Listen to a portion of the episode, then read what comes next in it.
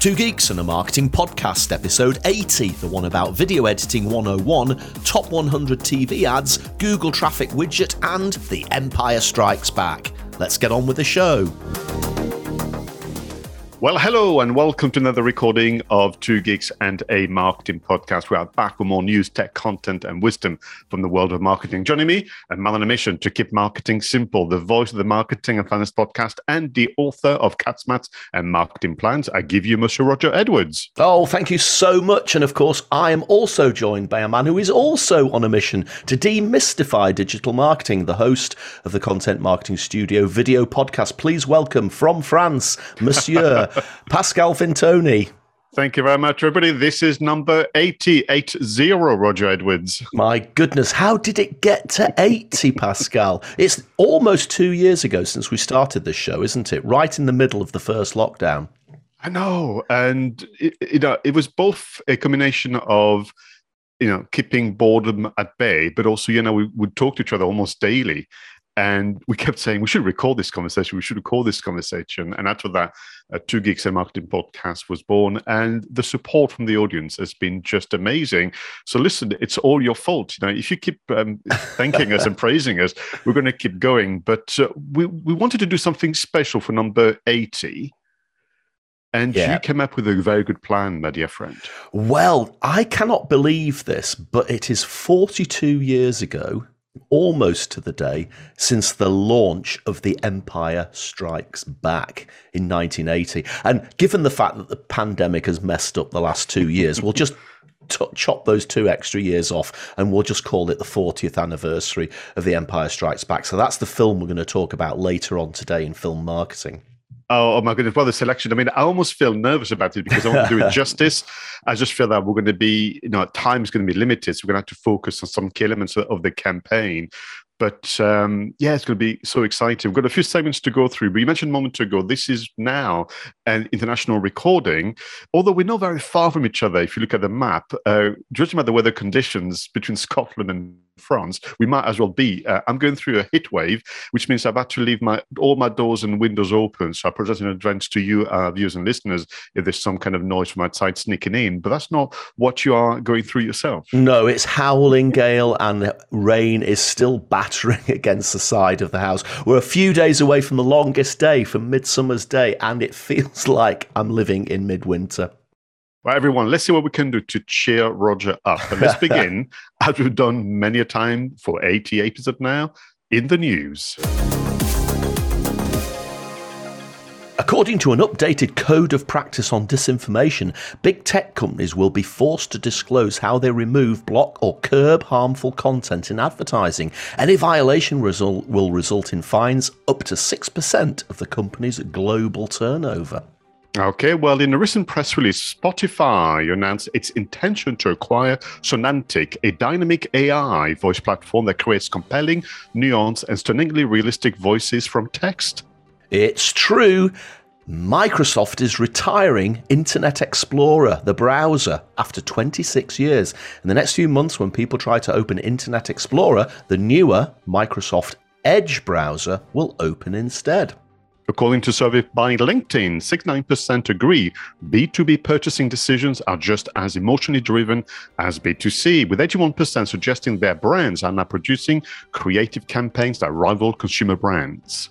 Meta is launching five new professional certificate courses on Coursera to get a greater talent pool into tech careers as US IT companies are struggling to fill the 1 million open positions. Wow. Well, according to a report from Oracle and author podcaster Gretchen Rubin, 91% of people prefer brands to be funny, yet 95% of business leaders fear using humor in consumer interactions. Paramount Plus is launching its streaming service in the UK and Ireland with a series of events across London's West End, including replica sets from Halo and Star Trek Discovery, as well as Mission Impossible Selfie Challenge. And Victoria's Secrets and Company is collaborating with Roblox to create three virtual obstacle courses. Complete all three challenges on the Happy Nation Hub, and up to 10,500 pairs of underwear will be donated to charity, and these for everyone. Fantastic. Okay, so I wanted to kind of uh, take you back to the news around Spotify. Mm-hmm. buying an AI voice platform, which means that there would be some podcasts that have been created from text read by essentially a machine.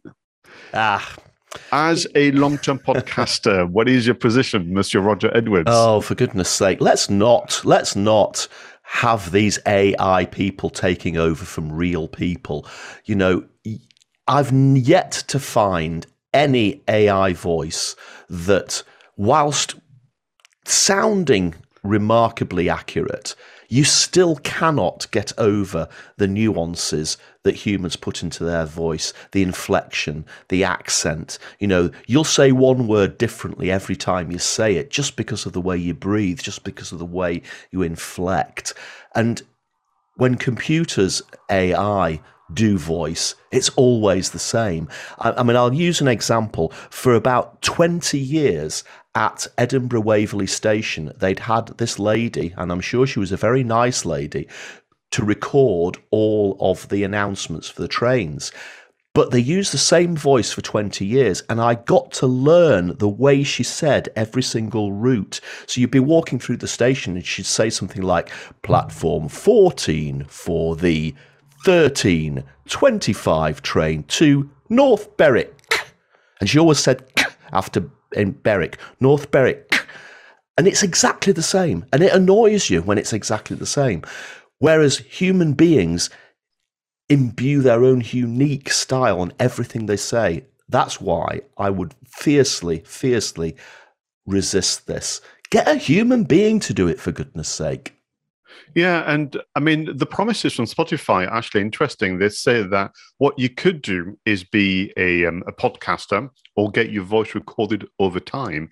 There would be a bank of sounds that this platform can then reuse based on text. So the promise it would sound like you, but you're still in, in this strange realm of fabrications, and therefore, would you need back to actually the code of conduct that some of the platforms are being pushed, put, you know, put under pressure, rightly so, around disinformation?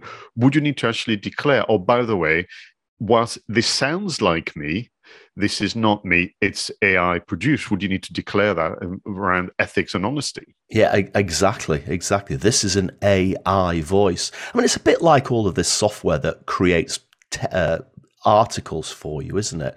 You know, give it a few keywords and it'll write an article. I've tried a few of them out, and what comes out is is just rubbish. It's just rubbish. and if people are using that and getting away with it, then well, I'm sure they aren't getting away with it. People will spot it because you know, even even the ones that purportedly are you know top end just churn out garbage, in, in my opinion. No, absolutely. Listen, I want to I want to bring a, a number of news together. So you've got this idea of B two B purchasing decisions being emotionally driven, very much like B2C, something that you and I have been kind of uh, stating for quite some time. You've got this idea of using humor and being witty to engage uh, audiences, but you know brands obviously being a little nervous. And then you've got uh, people like Paramount Plus and Victoria's Secrets creating essentially some form of a game or some form of outdoor experience. Uh, are, are, we seeing a, a change in, in attitude towards communication with audiences? This is an interesting one, isn't it? I mean, I've worked in a few big corporates, as you know, and I've struggled to get marketing campaigns through the approval process if there has been humor involved in it. Because there'll all be always be somebody who doesn't find it funny. And those are the people who say well if i don't find it funny then you know i represent x percent of the potential audience. Therefore those people will not find it funny and that will damage our brand. So let's not do it. Let's keep it safe. So I suspect that what's happening here is it, you know, we've we've just picked out some examples of people who are prepared to do it, but I still think there are a lot of people out there who'll be very, very nervous.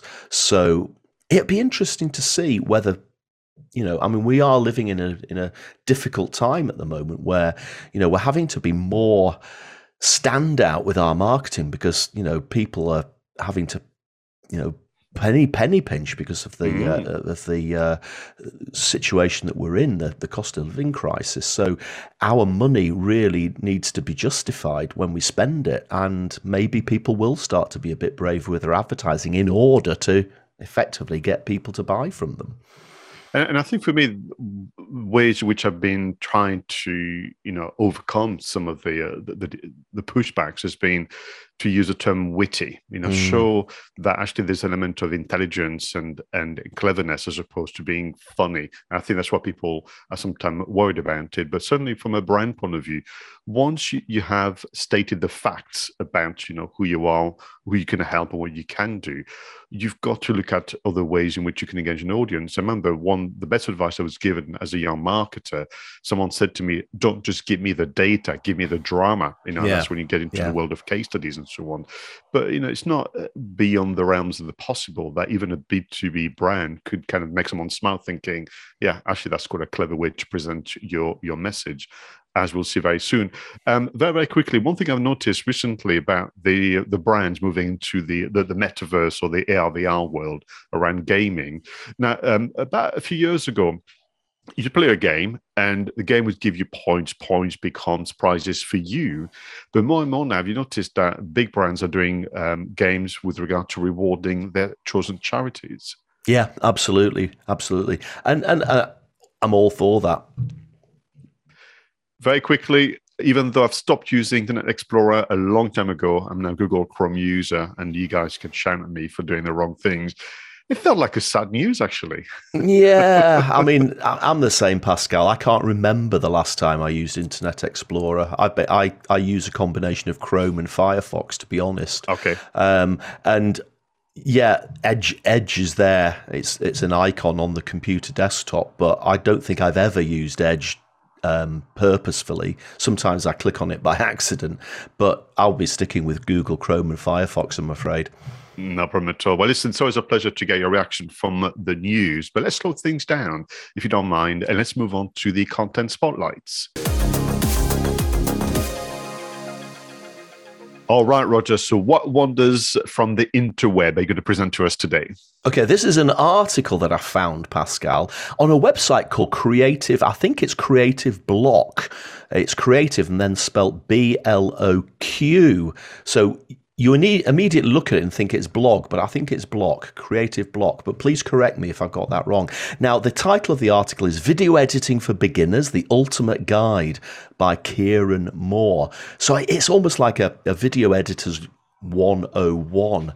Now, I, it really sort of uh, occurred to me because I, have been doing quite a bit of video edit, editing recently, and as always, you know, I, I tend to tinker around with things, and I'm I'm getting pretty good at using Adobe Premiere Pro now. And let's face it, Adobe Premiere Pro is one of the leading, if not the leading, video editing pieces of software. I mean, filmmakers use Adobe Premiere Pro to edit films on. Let's face it, and it can do all sorts of things. So I'm quite comfortable comfortable using some of this real complexity. And I'm quite comfortable talking about color grading and talking about masking and talking about uh, all sorts of different inter you know ways of splicing and editing and cutting and L cuts and J, J cuts and all of this sort of thing.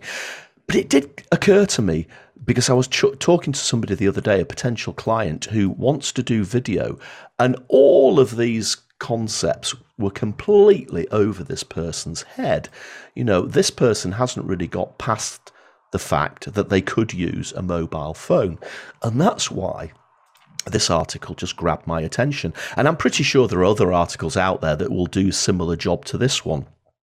But in a couple of pages, it really does just highlight all of the absolute basics that you need to know when you want to start video editing. And the other thing that it occurred to me, and this this is right, I'm going to jump right to the conclusion of the article. But of course, when I think of video editing, I'm thinking of doing vlogs, Rog vlog, marketing makes simple videos. But of course, you can edit TikTok videos, you can edit Snapchat videos and, and, and stories that you're putting onto social media. And editing gives you an advantage over other people who maybe just don't polish their their productions. So video editing is in is, is sort of part and parcel of what we do as human beings now. And yet quite a lot of the terminology goes above people's heads. And that's why I think you've this article really does home in on what people can do. So, I mean, I'm not going to go through it in massive detail. It's split into a few sections, and none of it will be new to you, of course, Pascal, being a seasoned film producer yourself. But what's really good about the article is that every time he talks about a piece of software like Adobe Premiere Pro or or DaVinci Resolve or Final Cut Pro, he conveniently links to that actual piece of software. So if anything, the article at least gives you a link to all sorts of other things that you can look at. So he starts off by suggesting the sort of software that you might want to use and goes into a little bit of detail there. The aforementioned uh, DaVinci Resolve, Final Cut Pro, but we're also talking about the cheaper ones or the free ones like iMovie, Premiere Elements, uh, and that sort of thing. And he, and he sort of says, you know, what the advantages and disadvantages of each of those are. And then, probably one of the things that most of us forget about video editing and the hardware that you might need to use. How much memory does your computer need?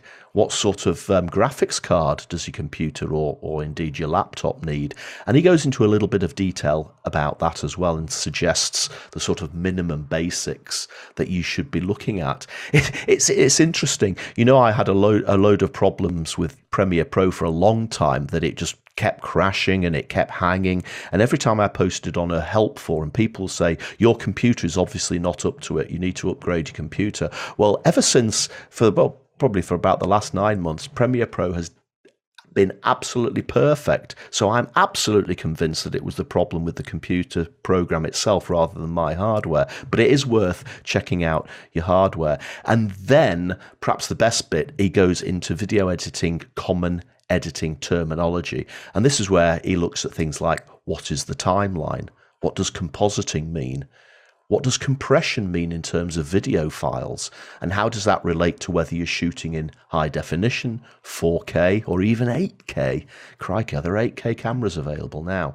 He's talking about a bit more about resolution, aspect ratio, you know, landscape versus um, portrait I think I did the hands in the wrong in the wrong order there, but never mind. You know what I mean. And and what does B roll mean? And his conclusion really is just brings it all together, saying you know video editing is pretty much endemic with everything that we do now mo- most of us are taking video, even if it's just for uh, social media. And if you get into editing, you'll be able to up your game and make yourself stand out just by doing a little bit of tweaking here and there. So, great article, Kieran, and even better for all the many, many, many links that you've put in the article, which will help us find out more about the software and the hardware that you're talking about. Thank you very much. And I will, with your permission, add that into my little um, handout when I do my video marketing course because uh, you know, one thing uh, to, back to um, Kieran Moore and his work, those guides are actually hard to pull together. And the reason being that when you know this inside out and when you're the expert, it's actually quite a hard one to walk in the shoes of a beginner. So there's the effort into that mm-hmm. and then the time and effort in creating this resource. Um, I mean, you and I would love, you know, to take back to, things back to simplicity, in particular and I could never tire of a reading, but also promoting uh, such such a resource. So thank you very much. Absolutely. So what have you got for us this week, Pascal? Well, I've got something that is linked to in the news, but it's a pure accident. I am far too honest to be able to claim that this was a carefully planned one. But here's the title for you The World's Best Ads of All Time. Ooh. Top 100 TV and video commercials revealed by John McCarthy for The Drum. So we mentioned in the news about creativity, about emotionally driven uh, kind of um, decision making process, and so on. And I'm thinking this is actually back to your a beginner's guide to video editing. This is probably one again that should be shared time and time again. You've got essentially your top 100 worldwide uh, TV adverts and commercial that have engaged an audience, perfect for uh, you know inspiration, perfect for stimulating maybe a workshop or even you know in kind of um, team meetings um, and them all. So very big thank you to the drum and of course for John McCarthy for taking the trouble to not only be the instigator and part of the team to put this together, but somebody, probably him and colleagues, had to put together the, the article where all 100 who have been kind of selected by world's leading creative directors uh, have got the YouTube videos or they've got at least something you can watch back to. So um, I want people to just take their time and go through them one by one. So I'm going to give you the top 10 in a moment in reverse order, Roger. But I wanted to let you know that um, top 100, again, these are global brands. So some of them would be UK, others, other territories. But number 100 are the Smash Martians. I, I, saw that. I saw that. How can the, that, the Smash Martians only be 100? The Smash Martians should have been in the top 10, I would have thought. Yeah, because um, the reason why this is almost like an, an, an, an, internal jokes. The Smash Martians have been mentioned in the news and in the uh, This Week in History by Roger. I think even at the time sang the song, but I won't ask you to do it again. So if I take it to the number 10 in reverse order, number 10 is Mr. Wind, a German advert for Epurion, which is all about changing uh, German public perception of the new energy so wind power. I will confess that this not didn't make to the UK shores. I'm guessing Mr. Wind would not translate so well in the UK market, and it's not one of Mr. Men either. Moving on to number nine, this is an Australian advert for metro trains, Dumb Ways to Die. It's like a cartoon um, with a song telling people about the different ways people essentially die in dumb ways, particularly in Australia, where everything's out there to get you. But essentially, sadly, it was all to do with people being so careless using the metro that um, they were being hit by, by the trains and using humor, literally using um, cartoons and a song, we're making people just more aware of their surrounding, particularly when waiting on the platform. And number eight was Lamp by IKEA and it was this essentially this um, kind of pulling your your heartstring story of a lamp being neglected by its owners and re- regaining essentially its place on, on the table. And it was meant to be again very humorous but also actually bring a few tears to you, to your eyes with the right music and so on Number seven, you remember this from your days in marketing, Point of View by The Guardian. Do you remember there was that oh, very yeah. short, uh, black and white from memory uh, advert where we saw a um, essentially a thug, a hooligan, a skinhead running towards somebody dressed very smartly like one of those uh, investors in London. And the perception was that this gentleman was going to be attacked by the thug. And in fact, he was being uh, protected because above the gentleman, there was this of brick about to fall on top of him and the guy was claiming that they would always give you the story from different perspectives you mm. can make up your mind. Number six it was odyssey by levi's jean remember that young couple running through buildings and crashing through walls yeah. and and jumping in the air? It was so technically um, uh, impressive. That's number six. Number five touch by skittles playing to the king midas um, you know kind of curse where everything you touch would turn to gold. That was king midas but of course with that gentleman it was everything turned turned into Skittles. And technically as well, and special effects was incredible. Number four, The Man Your Man Could Smell Like by Old Spice. Remember that one vividly. Number three, 1984 by Apple. In fact, as we know, uh, produced and filmed by Ridley Scott.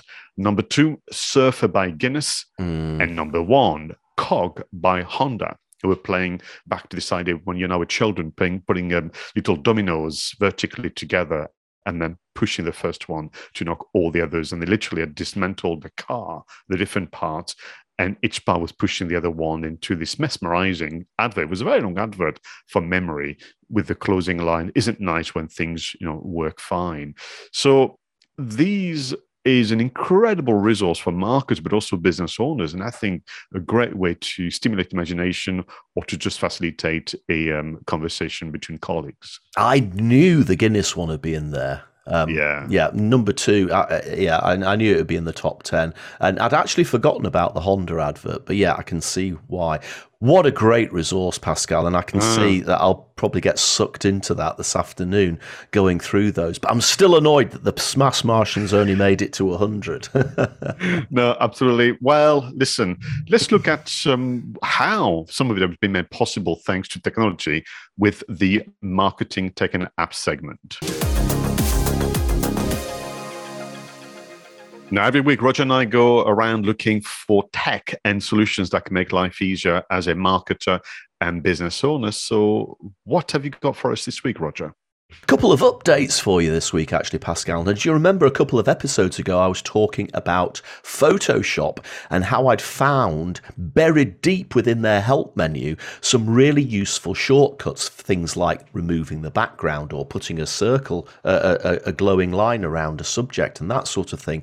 And I drew the conclusion at the time that they had done something like that effectively to compete against the likes of Canva, who already do this sort of thing.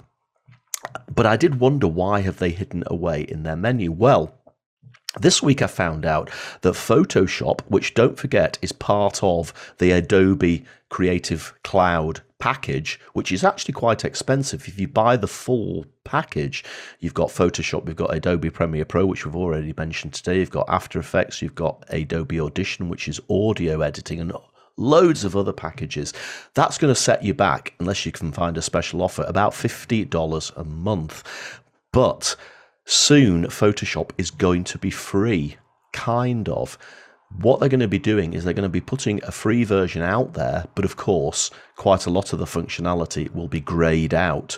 And I imagine the idea is that they're just going to get people to play with it and to see whether they actually want to subscribe for the full version. And again, I just wonder whether this is a reaction to the likes of Canva because Canva gets more sophisticated day in, day out. You know, I'm I'm absolutely mm. staggered by how good Canva is.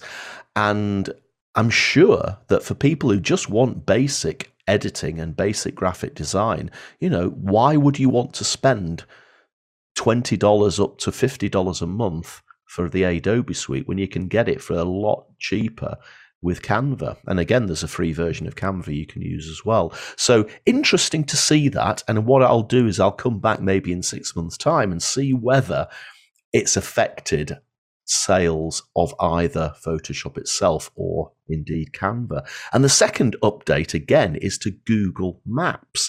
Now, I've never really been one for using sat nav in a car, Pascal. I, I just usually have a look on a map, know where I'm going to go, and I set off, and you know that's it. I, I, I've I've used sat nav a few times when um, Trish has been in the car, and I do tend to get annoyed with the voice saying in 150 yards. You know, it's going back to that voice. It's the it's the computer voice that doesn't have any inflection or anything like that. Uh, and and maybe that's resulted in me getting lost a few times in the past and not getting to a destination on time. But hey, that's the way it is. But the one good thing about SatNav, of course, is that it does highlight if there's any traffic congestion coming up ahead of you, and it tends to mark it with a orange line or a yellow line if it's pretty bad, and red if it's gridlocked. And Google Maps has now updated itself. There's a widget that you can add on to it, and it will do the same thing. It will put the red lines, the yellow lines, and the green lines on roads and other traffic uh, places within cities to let you know about the congestion. So I just thought that was quite interesting. I, I do like Google Maps for all sorts of reasons. You know, the 3D part of it that you can now hover above cities is almost so photorealistic that in at a pinch you could use it in place of a drone shot at some in, in some respects. So good updates there from Google Maps and Photoshop being free, kind of. Yeah, no, very good. Um, I mean, and both of those know, are very impressive. I think it's this constant, you know, adjustment to the to, to market forces and demands.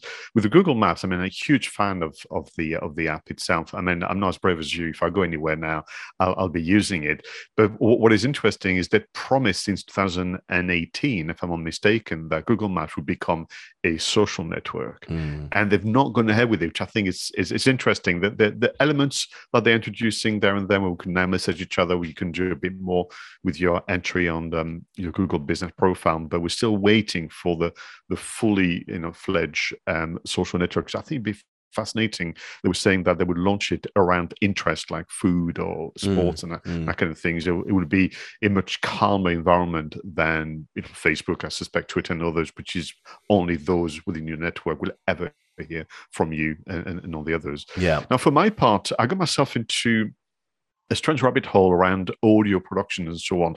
Because I've changed my environment when we record Two Geeks, but also any uh, form of content, I've once again inherited some strange background noise, hiss, and and, and more, and I'm trying to find ways to get rid of them. Um, I, am tweaking, you know, and using the virtual dials to, to, do it. I even got in touch with uh, our friend Mark Asquith from Capture, saying uh, what what is happening. But I was reminded of a platform called Auphonic, and Auphonic is primarily a kind of audio cleaning service of sort but they've released a uh, in beta a new feature which is around noise reduction.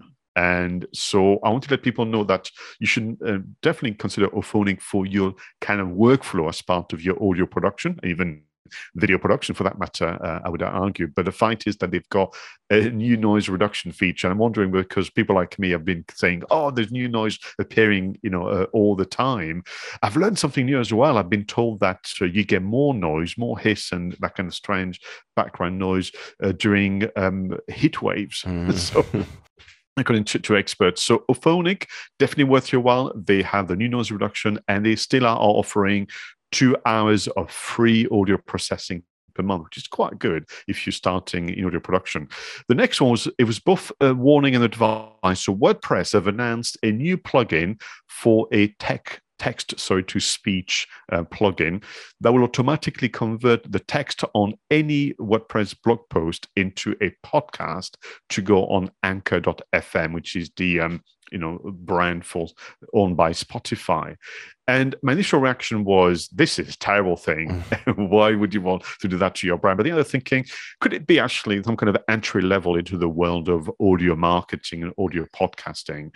So, listen, if you're a WordPress um, blog uh, and WordPress website user, you'd be very, very tempting. I think it's worth your while experimenting. But clearly, as you heard from Roger uh, earlier, you're going to get very bad audio, as in the voice won't be very human, very realistic. That's probably why Spotify bought that company, Sonantic. So I'm thinking maybe if you want to do it, be clear to your audience and new fan audience on anchor.fm that maybe it's an experiment. Be clear that it's not coming from you, a member of your team. And maybe this is where you could use maybe an avatar or you know something like this, where you could say it's coming from the virtual uh, team member and you can give it a name, you can give it an identity and kind of go all in with the humor and the wit. But um, there you go. WordPress, text to speech, they're all going to do it one with the other. Maybe, Roger, if you can't you know, find you need to join them. Absolutely, absolutely. Yeah, I don't think I'll be trying it out, Pascal, because of all those reasons I expressed earlier. But yeah, in certain circumstances, yeah, why not? There you go. Thank you very much for your selection this week, Roger. And as we mentioned time and time again, none of this would be possible without the hard work and vision for pioneers of the recent and distant past. So we move on to This Week in History. In 1893, the world's first Ferris wheel was unveiled at the World's Columbian Exposition in Chicago. Its name comes from the inventor George Washington Gale Ferris Jr., a Pittsburgh based engineer. Well, I didn't know that, but in 1951, CBS broadcast the very first commercial color TV program. Unfortunately, it nearly went unwatched since most people had only black and white televisions. Ah, absolutely. And in 1954, the world's first atomic power station opens in Obninsk near Moscow in Russia. The city would later earn the title of first Russian science city. Okay, then in 1973, the first Skylab crew of astronauts splashed down safely after a then record 28 days in space. Ooh. The Skylab was a manned orbiting spacecraft composed of five parts. Wow. I used to have an Airfix model of Skylab. I, I mean, for me, it's still back to this sense of dread mm. of being in space for 28 days in 1973. I mean, like, there was not much uh, in terms of track record and things you could use to reassure yourself that things will go well. Absolutely right. No, it's scary, isn't it? It's scary. Mm. And to think that that was that was nearly 50 years ago, Pascal. That's that's unbelievable. I wanted to ask you because you have quite a bit of knowledge when it comes to rides and fun fairs and that kind of environment. Um, I mean, to begin with, I had no idea that the Ferris wheel was ma- called um, named after a real person. That, that's my first thing. But that the first one was actually such a long time ago as well. Yeah, and and do you know what? It's really quite interesting. Around about this time, 1893, from about 1893 to the end of the uh, that century, there was a lot of very similar Ferris wheels built in cities all around the world, and they all looked pretty much the same. They were m- made predominantly of uh, a steel frame, but they actually had wooden, I don't know what you call them, gondolas, I suppose, the bits that, that people mm. actually sit in. And this one is, you know, those gondolas can hold up to about 10 to 15 people. You know, you're talking about something along the lines of the London Eye here, and yet built over 100 years ago. But it was that combination of the steel frame and the wooden gondolas that really made them stand out. And believe it or not, as you know, I was born in Blackpool, and there was one built in Blackpool in around about the same time. I think it was 19, 1895, the one built in Blackpool. But that stayed in Blackpool for quite a number of years. Obviously, it's not there anymore. But I don't know whether you know this, but there is one that still exists, and it's in Vienna. And it's in the Prater Fairground in Vienna, and it's called the Prater Wheel. And, and it is one of these original steel uh, wheels with wooden gondolas. Now, what they've had to do, because of for structural reasons, is they've had to take out every other gondola. So there are half the number of gondolas now than there used to be. But just goes to show these things were designed so well that one of them has survived for over a hundred years. Wow. Well, if you're ever uh, taking part in a pub quiz, I mean, Roger's yeah. got your back there because so much information. I mean, I will confess, uh, I've been on a few. I, I, just don't like it. You know, I think maybe maybe it's the wood bit and the, mm. the creaking and the sound and the height. I'm thinking this is so unsavory. Of course, it wasn't. And I'm wondering back to the running theme of you know sometimes using uh, wit humor and entertainment where there was a, a, way for engineers to showcase their capabilities mm-hmm. by taking you know what they would do maybe for uh, maybe farming maybe for uh, other form for industry into the world of um, consumer entertainment but uh, yeah the, the, they, they exist everywhere. I mean i think as a, as a construction it's almost a symbol you look for in addition to the roller coaster for this is a place to be.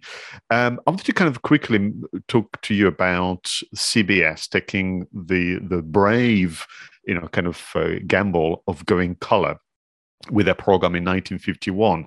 And it's back to this tension, isn't it? I mean, you know, the market is primarily made of people with black and white television, mm-hmm. but you've got to, you know, you've got to start somewhere. And there's nothing like being the first, is there? And what is interesting, so in 1951, they did that one program, which is more about showcasing kind of talent, you know, famous, famous names, but very, very quickly to get more people to be interested in, in the color TV program, but of course to go ahead and buy TV um, sets, you know, so that having to forego the black and white, or maybe as we did did in my house, relegated the black and white TV to the kitchen and the color was you know put into the to the living room.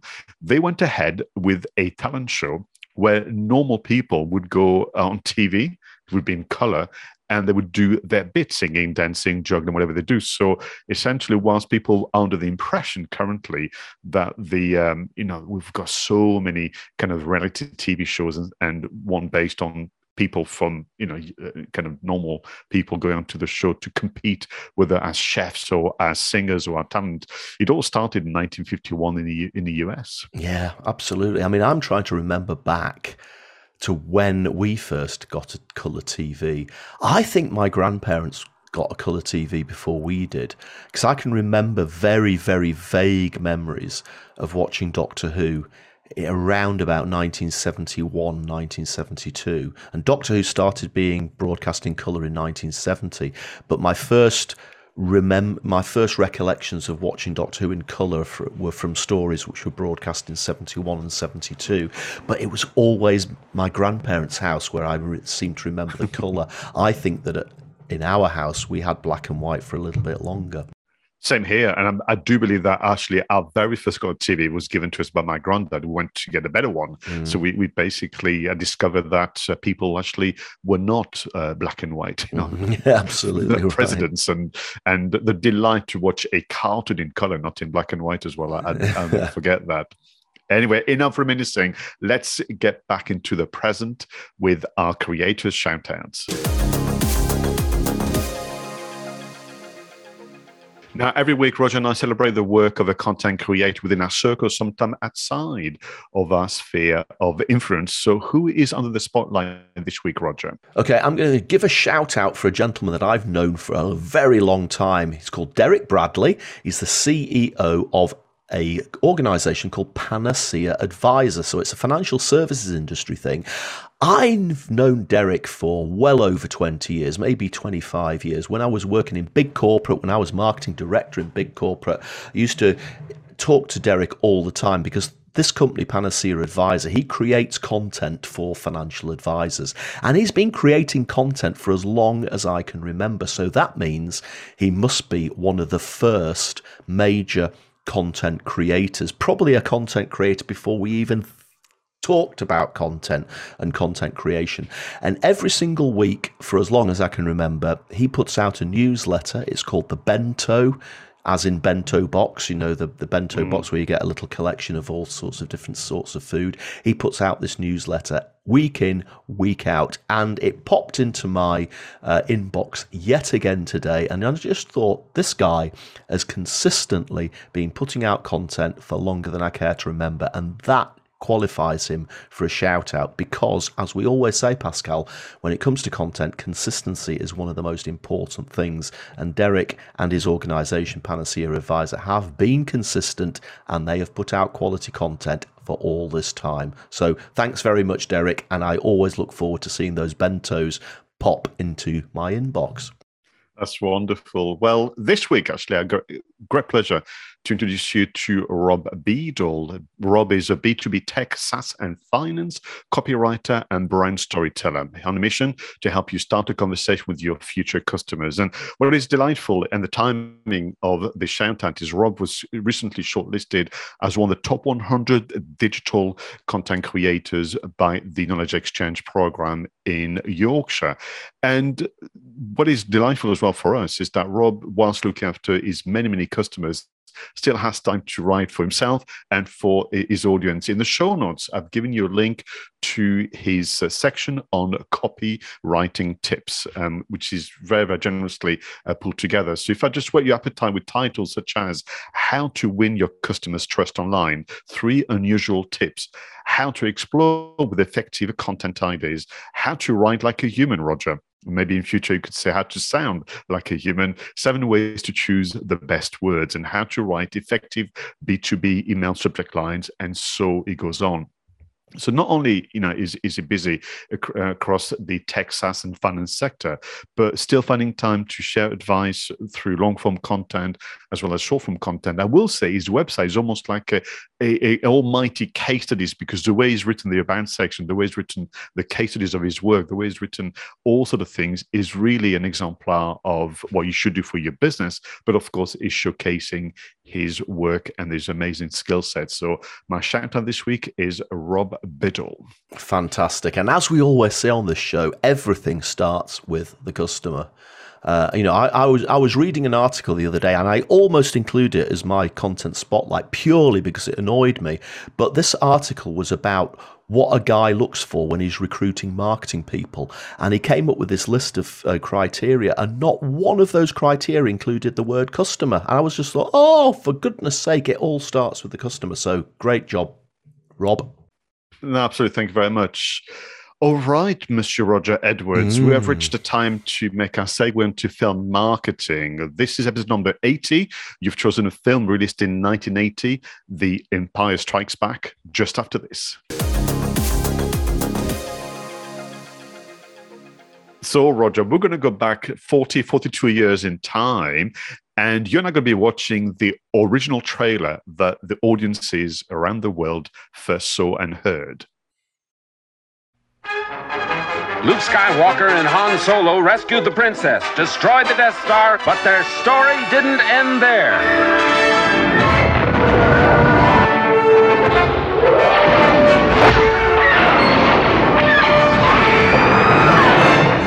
Creators of the biggest smash hit of all time bring you the next episode in the Star Wars saga The Empire Strikes Back.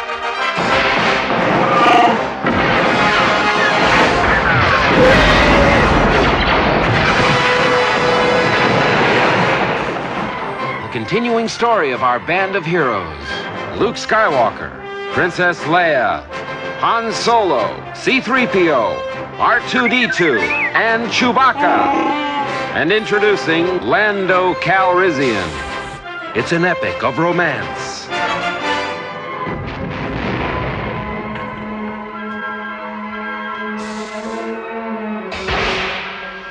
Of heroes and villains.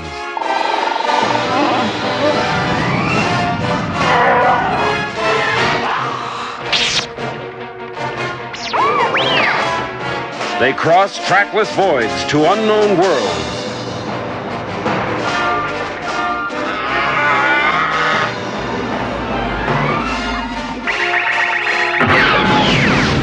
Galactic odyssey against oppression.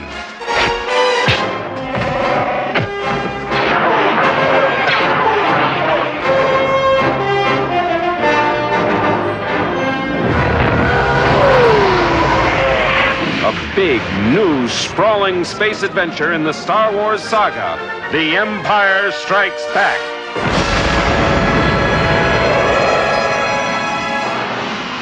Coming to your galaxy next summer.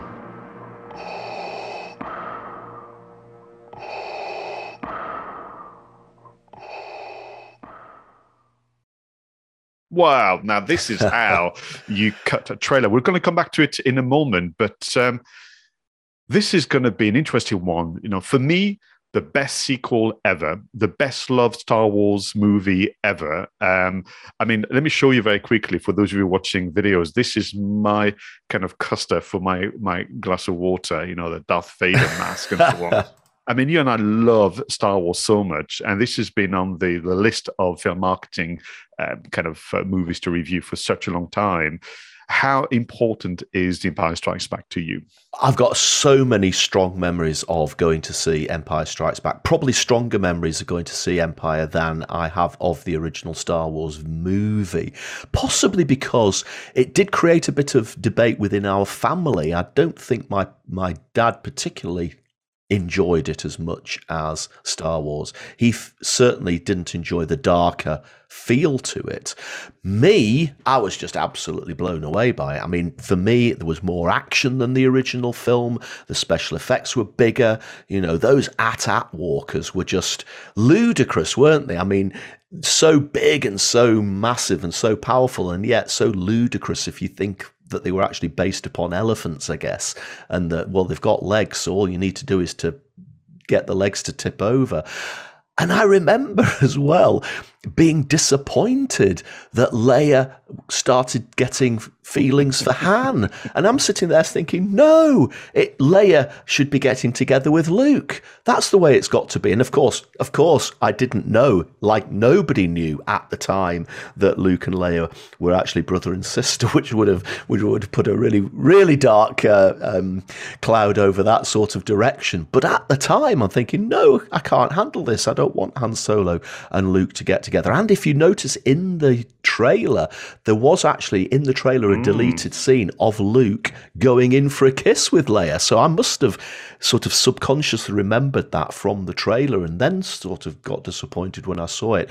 And of course, how could we ever forget that sort of life changing, defining moment where Darth Vader makes that big reveal Luke, I am your father. I mean, my goodness, could there ever be a cinematic moment better than that? Yeah, no, absolutely. You, are right. You know, we, we have more uh, planets. You know, you've got Hoth, you've got Dagobah system, you've got Bespin. You know, you've got all these. The music by John Williams is even better. Mm-hmm. I mean, I still to this day. I mean, I'm picture and word perfect like you on Empire Strikes Back, I still get so excited when you know the um, they've got a chase in the asteroid belt and mm-hmm. and what they've done as well in, in, this movie, directed by Irvin Kershner, written with George Lucas and, and his um, and his colleagues, there's surprises after surprises. I mean, literally, you're taken to a world that you know you don't know and understand. And as we'll discuss in a moment, historically, and even after this, actually, when you hear the word sequel, you kind of go, "Oh, here we go again." Mm-hmm, mm-hmm. You know, it's going to be a rehash. It's going to be poorer. They're going to have less time, less money, uh, less talent. And if anything, they, they had more talent. The, you know, the special effects. You're right. The the soundscape as well and this is Jeopardy. And of course, it finishes on a cliffhanger, mm. Um, mm. which also had people debating, critics, and so on. Um, I mean, literally, we, we could do a whole uh, show, and we should invite maybe our friends from Spark Rebellion and Sequel uh, Pitch, you know, to talk about Empire, uh, to to the point where whenever a uh, movie magazine or film festival do a kind of survey and poll, Empire always ends up on the top five, if not the top one, of this is the best film when it comes to cinema. Yeah, I think what people have got to really understand is how big a deal Empire was when it came out. I think if you actually look at the environment that it, of Hollywood in that time, just before the night before the 80s started, it was struggling, wasn't it? You know, television was becoming, you know, we, would have had a, a, couple of decades of colour TV. Hollywood was struggling. There'd been some big films like Jaws, but when Star Wars came along, it sort of started to redefine Hollywood to a certain extent. But Star Wars was still a film on its own, it stood alone. And at the time, at the time, as you've said, sequels tended to be total rehashes of the original. You know, even down to the fact that the story would be exactly the same. Yeah, they that's may, right. Yeah, they, yeah. they, may just change a few characters. They may change a few few locations. But if you look like something, look at something like Smokey and the Bandit and compare it to Smokey and the Bandit Two, it's exactly the same film just a few different cars, a few different characters. An- another one that comes to mind is the Clint Eastwood um, series, Every Which Way, Every Which Way But Loose, Every Which Way You Can. Almost exactly the same film. And, you know, Empire almost didn't go ahead because the bigwigs in Hollywood said to George Lucas, a sequel will be less good than the original and we don't want anything to tarnish the original's uh, you know gravitas. So they almost didn't make it because they didn't think they could make a sequel that was better than the original. And of course we're lucky that um, George Lucas stuck to his guns and he produced perhaps as you've said one of the best sequels ever made. You know it was darker than the original but that was a bonus as well. Um, it was bigger budget. It had more locations, if you said, better special effects, better music, everything about it. And and that on its own completely changed the whole sort of mindset of Hollywood. And from that moment on, everything that we now take for granted, like the Marvel expanded universe and the, the DC Comics expanded universe, and these these films that form part of greater narratives, you can trace it all back to Empire Strikes Back. And you know, we always say on this show that we we owe this massive debt to the people back in time that invented application forms and invented technology. We actually owe a massive debt to George Lucas for getting Empire to screen because it absolutely changed the way that sequels were made and it started this whole wider sort of narrative thing that we now take for granted. Absolutely. And what is fascinating is you could, and time is against to, to do it, you could try and um, play the, the, contrast game between what they could do and the marketing uh, kind of initiative of the 1977 original yeah. and what was possible in, in 1980, which is not, you know, not many years later. What I think is still very important to note is that this remained an independent production. Mm-hmm. So mm-hmm. back to, you know, the, the misgivings of the, of the financiers and producers, George Lucas went, that's okay uh, I'm going to f- go ahead and finance this myself. Yes, and yes. Y- you guys will come around, and and and, and so they did. Okay, let's move on then to to the marketing element, and actually let's talk about this trailer, which was shown in the autumn winter of 1979. Yeah. Now, when I rewatched this trailer, I couldn't believe it.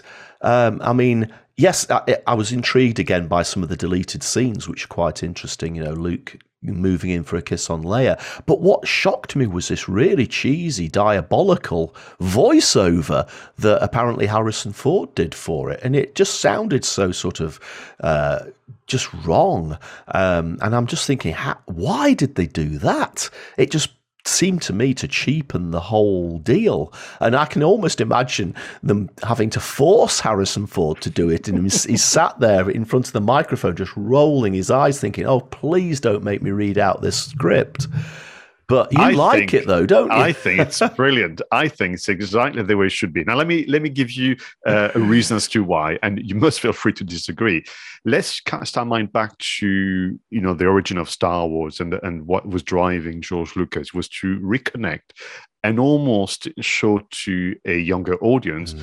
his youth around TV series and radio series. And I think that the um, the brief to, to Harrison Ford is can you find a way to almost take us back to the 50s and the 60s where someone who's, who's listening to you know the Marlowe detective series or or Buck Rogers or, or, Flash Gordon as we know was a big big inspiration where the voice is recounting what has happened and now we're back into episode number 77 or whatever you know they, they were listening to so I think there was an the element of nostalgia to reconnect that but also very cleverly you could actually listen, hear this on radio. So for me, there was a dual purpose, which was this could be the trailer. And you're right, there are so many deleted scenes. I mean, like Star Wars nerds and historians like you and I, and Mark Asquith and and, and Gary will, be all over it because there's evidence scene of um, C3PO who's playing a trick on the uh, stormtroopers and I kind of thing, which never made it to the final version. So for me, it was almost taking us back to that era that George Lucas is so fond of, and including his, his friend Steven Spielberg, and also means that this would play superbly uh, on radio. I'm told through, you know, obviously research and trivia that there is even a version that actually George Lucas didn't go ahead, where, where Harrison Ford sounds even more hysterical, and they didn't go for that one. They went for the one that we heard a moment ago. Okay, I'll give you that. I have to say, yeah, thinking about it, no, that it works actually if you think about it, because I know that George Lucas was very much influenced by those 1930s, 1940s cinema serials like Flash Gordon, the original Flash Gordon, and Buck Rogers in the 25th century. And yes, their their trailers had that voiceover. It was very animated. It was a little bit cheesy, and I can see how that actually fits in with what Lucas was trying to to go for. Yeah, okay. no problem at all. Now, the, the trailer and the audio uh, ends with the breathing of uh, Darth Vader, which actually has been used in then much much later movie productions even tv series like the sign that you know of the biggest villain ever mm. um, known to, to, the big screen, which led them to go ahead in the autumn, uh, winter of 79 with a teaser poster, which again, I don't think I don't think was done a lot. There was a poster, and that was your lot. And here there was a teaser poster of you know the the whole kind of helmet and and kind of upper part of Darth Vader. The Star Wars saga continues. Then you had that kind of title, which in, the, in this very unique calligraphy. You had the the billing, and coming to your galaxy this summer. Yeah, I mean, and, and, and let's face it, there were people who thought Darth Vader was was dead because at the end of Star Wars, you know, his, his yes. TIE fighters spiraling away. I think it actually did correct itself and then fly away, but a lot of people thought that he was dead.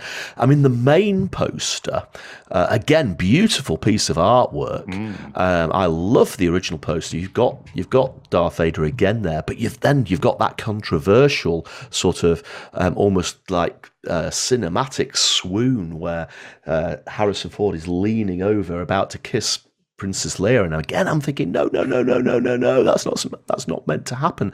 But what I didn't know, Pascal, is that they did another poster later because people were complaining that Lando Calrissian wasn't in the original poster.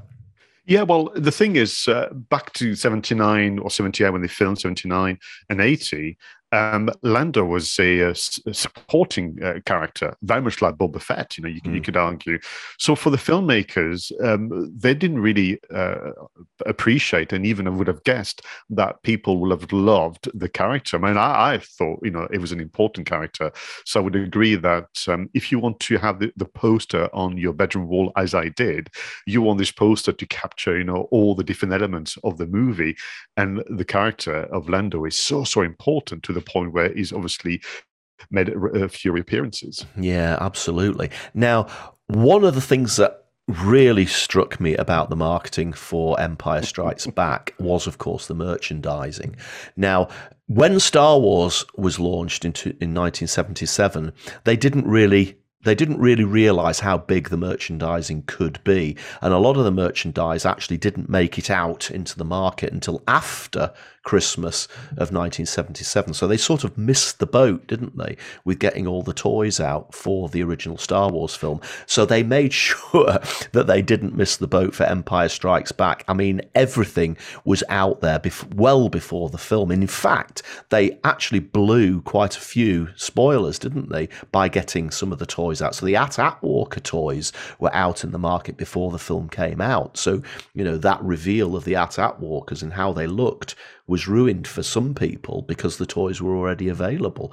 Uh, but they absolutely went all in, didn't they? Because the studio really, for the original Star Wars, apart from the trailer, apart from the posters, they didn't really do much. Now, the marketing P- team for the original Star Wars made sure they had a few tie ins with Marvel Comics, who did a, an adaptation of the film.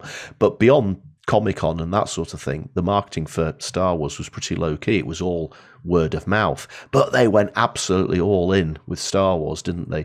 All the usual trailers, posters, press interviews, production, casting, international premiere, spoilers, and absolute avalanche of of tie-in toys, pinball machines, you know, models, uh, action figures, uh, clothes, absolutely everything you could think of. It was an absolute Empire Strikes Back mania as far as toys and, and merchandise was concerned.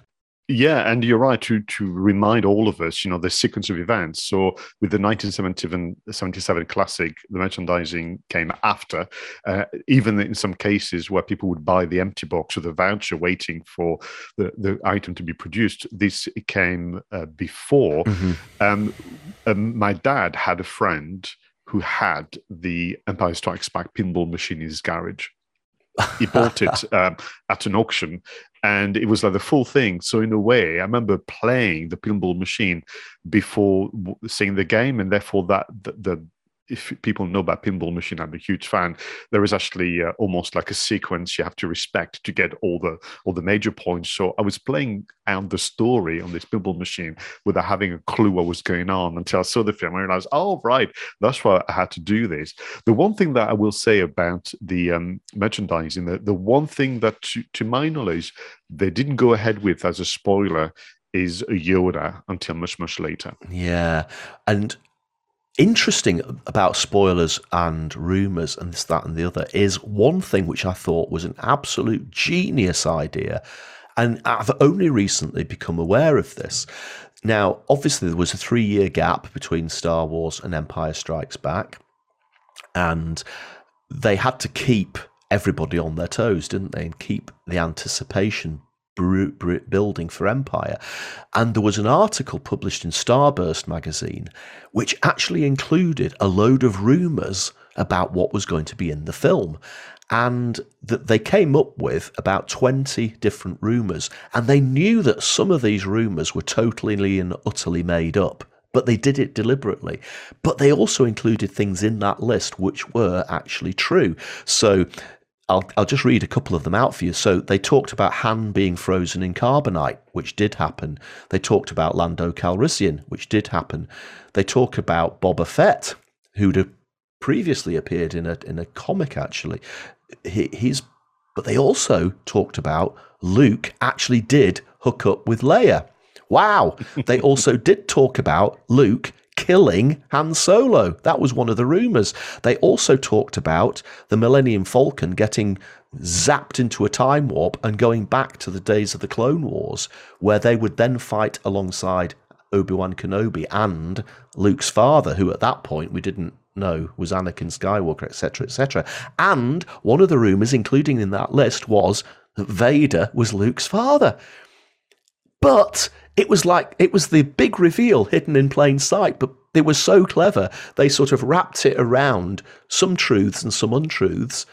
And nobody really, nobody really took any notice of it because, well, that's absolutely ridiculous, isn't it? it's as ridiculous as Luke killing Han, and there it was, Pascal before we even went to the very, cinema. It was out there. That is very, that is very clever. Very clever. Because then in 1979-80, we're into the realm of fanzines. So mm-hmm. you know, people there was no internet to speak of at all. So you know these were being people people like you and I maybe using maybe the one computer in the IT room of the college, typing very badly the news about the Empire Strikes Back and sharing all those um, false rumors. But to have actually the real uh, you know, I movie reveals in wrapped around fake ones. This is quite quite genius. Going back to 1980 and and essentially print TV and radio. One thing that they used, so you know, in 2022 your your thinking would be very much geared towards social media because that's what people yeah. have access to. But in, in in the late seventies and eighties, you and I can remember, you know, the way in which um, the home phone was actually an important item. I mean, I remember running very very expensive bills for my poor parents who you know, I had to work and clean the car many times to pay off, you know, the bills I'd be running for them because I would do things like, for example, Lucasfilm set up a, a, a hotline number yeah. where yeah. you could ring to hear a message from the cast members but that was like a, a premium number. Yeah, probably yeah. helped pay for the, some of the marketing.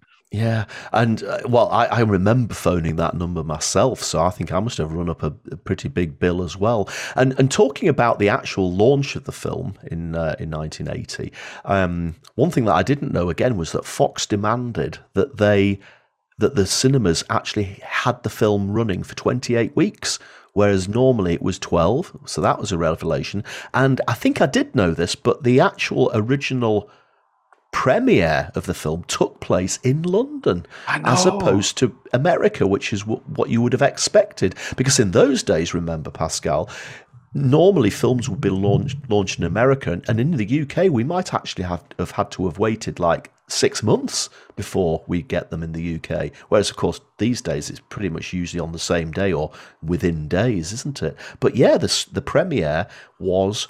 Uh, in London, but I guess if you think about it, a lot of Star Wars was filmed at Elstree. I think was it Elstree? Right. Yeah, yeah. it so, is, Yes. So mm-hmm. there, there they are. I think that's that feels good. You know, this nod to the hard work of of the, the UK, you know, um, crew in particular, and saying Let, us do one. But I think in terms of the the premiere, from a marketing point of view, it, it was a bit complicated and convoluted because actually, back to you know this comment about CBS and their first t- t- color TV programs, what they wanted to do here is obviously give people an experience. So actually, the first prints of The Empire Strikes Back were in 70 millimeters, uh, and not many cinemas had the right projectors. They had to wait a few weeks before they went back down to the normal standard 35 mil. So I think there may be some element of that. But yeah, you're right. You know, um, the first first real premiere was in, in in London, and then people you know had to wait for their own premieres around the world. But in terms of the PR and marketing, I mean, the the, the cast in particular and and the producers producers went around pretty much all major cities globally. That was like a world trip. And if you take the trouble to watch on replay some of the Star Wars celebration, the interviews of Mark Hamill, you'll say, you know, sometimes he didn't know where he was, literally which country he was until he heard somebody speak. Absolutely right. Now, Pascal, we could carry on talking about the marketing for Empire Strikes Back for another couple of days because obviously it's 40 years since the original film came out. And since then, there have been special editions, there have been VHS versions, there have been DVD versions, there have been Blu ray versions, um, box sets, you name it, there's been a different version of it. But the only piece of marketing that has been done since that I wanted to just highlight purely from the point of view of the fact that it's absolutely gorgeous is the 40th anniversary poster, which probably got lost a bit in 20, um, 20 into in 2020 because of the CAP pandemic. But the 40th anniversary poster is absolutely gorgeous. It really just features Darth Vader and Luke and there's a lot of tech. There's TIE fighters, AT-AT walkers, Star Destroyers, etc.